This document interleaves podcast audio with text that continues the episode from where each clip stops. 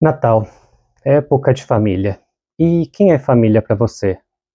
Com certeza, família são aquelas pessoas que estão próximas, te acolhem, te entendem, não quem pratica algum tipo de violência contra você.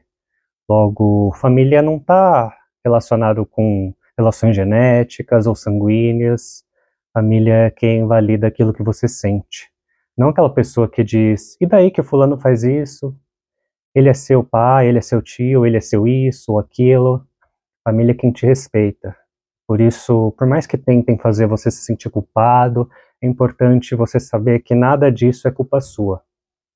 O agressor, ele sempre vai fazer com que a vítima se sinta culpada. Uma criança que foi criada sendo violentada de alguma maneira, quando ela se torna adulto, provavelmente ela vai tentar reproduzir essas situações porque na infância esse foi o modelo dela achar que seria amada. Ou seja, hoje é difícil perceber que aqueles padrões de relações tóxicas no trabalho, relacionamentos ou amizades vieram de pessoas que ferraram sua cabeça quando você era mais novo. É por isso que acompanhamento psicológico é tão importante. Ou processos de autoconhecimento, ou autoanálise, para encontrar os benefícios e malefícios da convivência com essa pessoa, já que não dá para excluir certas pessoas da sua vida, se for possível, corta vínculos. Mas você não é obrigado a conviver com pessoas que te fizeram mal ou ainda fazem mal, pessoas que te causaram feridas. Se fosse fácil, você não ia estar tá passando por certos desconfortos de forma repetitiva. Por isso, buscar apoio é tão importante. Se você tentar passar o Natal ou outras datas longe daquela pessoa, se isso te traz mais transtorno, é importante avaliar se estar presente. É, será que não dá para você passar a menor? Será que não dá para você passar pouco tempo com aquela pessoa? Será que você precisa ver aquela pessoa? Se for possível, tenta se blindar emocionalmente, tenta ir ver, fazer aquele encontro junto com uma rede de apoio. Só você sabe como certas situações podem te causar transtorno, angústia, mas mesmo assim você pode acabar se violentando e se obrigando a ir.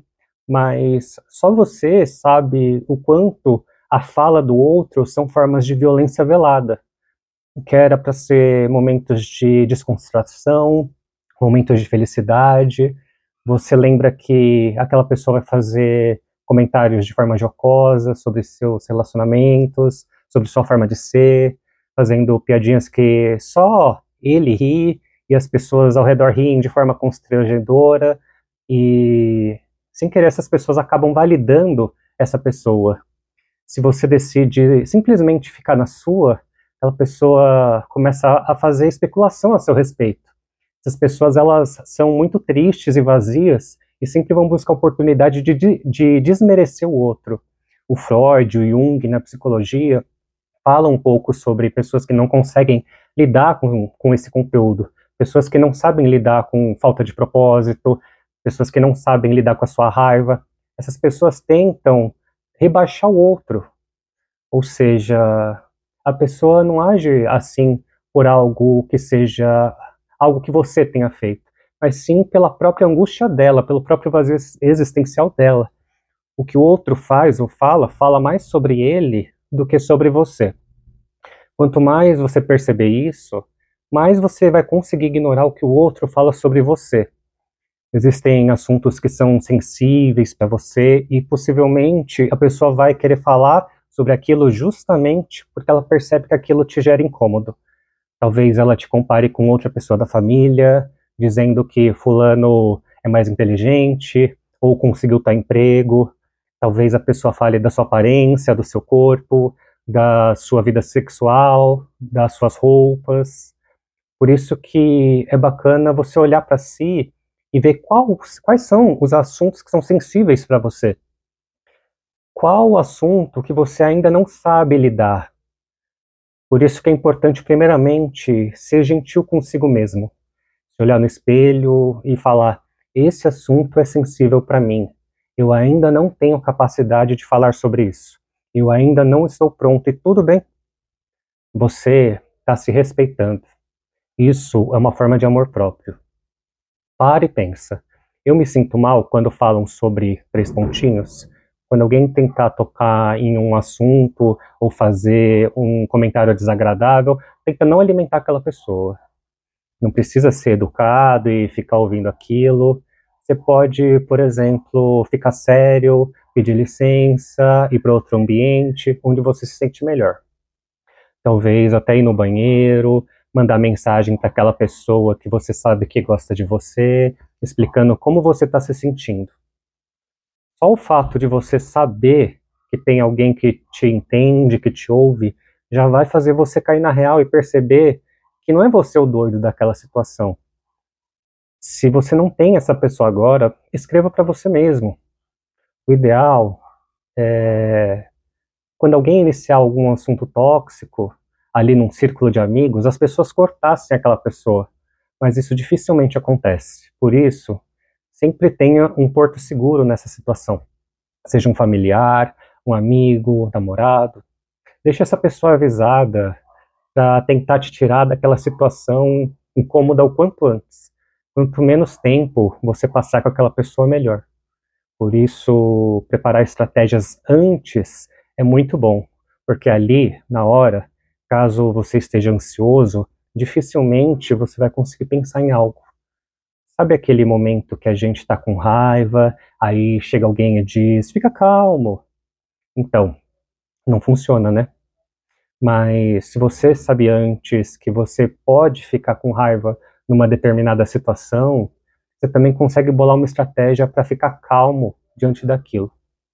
Algo que acalma são exercícios de respiração, ou ações que fazem você tirar o foco daquela situação estressora. Por isso, ir no banheiro, fazer uma respiração, meditação, enviar mensagem para algum amigo, isso acaba funcionando muito bem, porque dessa forma você consegue raciocinar melhor. A gente sabe que nessa situação, nessas situações sociais, pessoas irritantes, quando elas bebem, elas perdem ainda mais o filtro do bom senso e passam dos limites tentar discutir com alguém nessa situação, bêbado, não dá em nada, não vale a pena.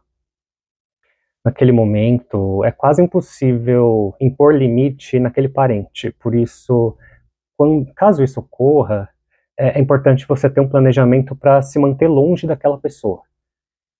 E depois calcular se vale a pena mesmo falar com aquela pessoa sobre as atitudes dela depois que ela estiver normal. Se ela realmente consegue validar aquilo que ela falou para você. Vale a pena chamar aquela pessoa para uma DR?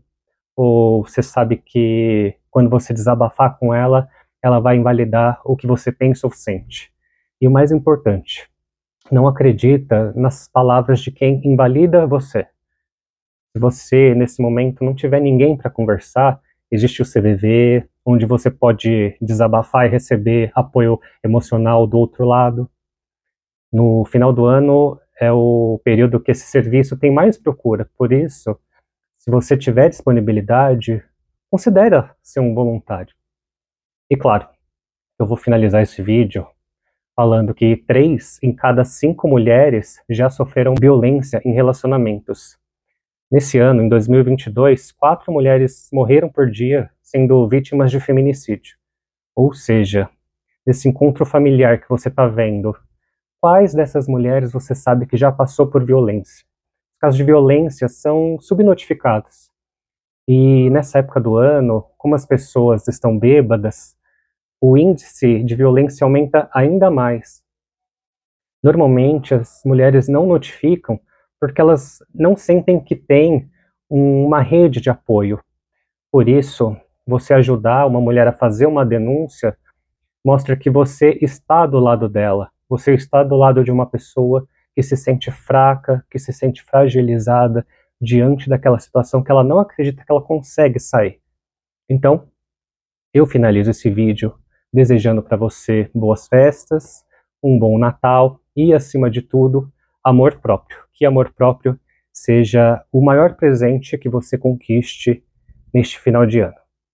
Mais uma vez, muita gratidão e espero que você esteja bem.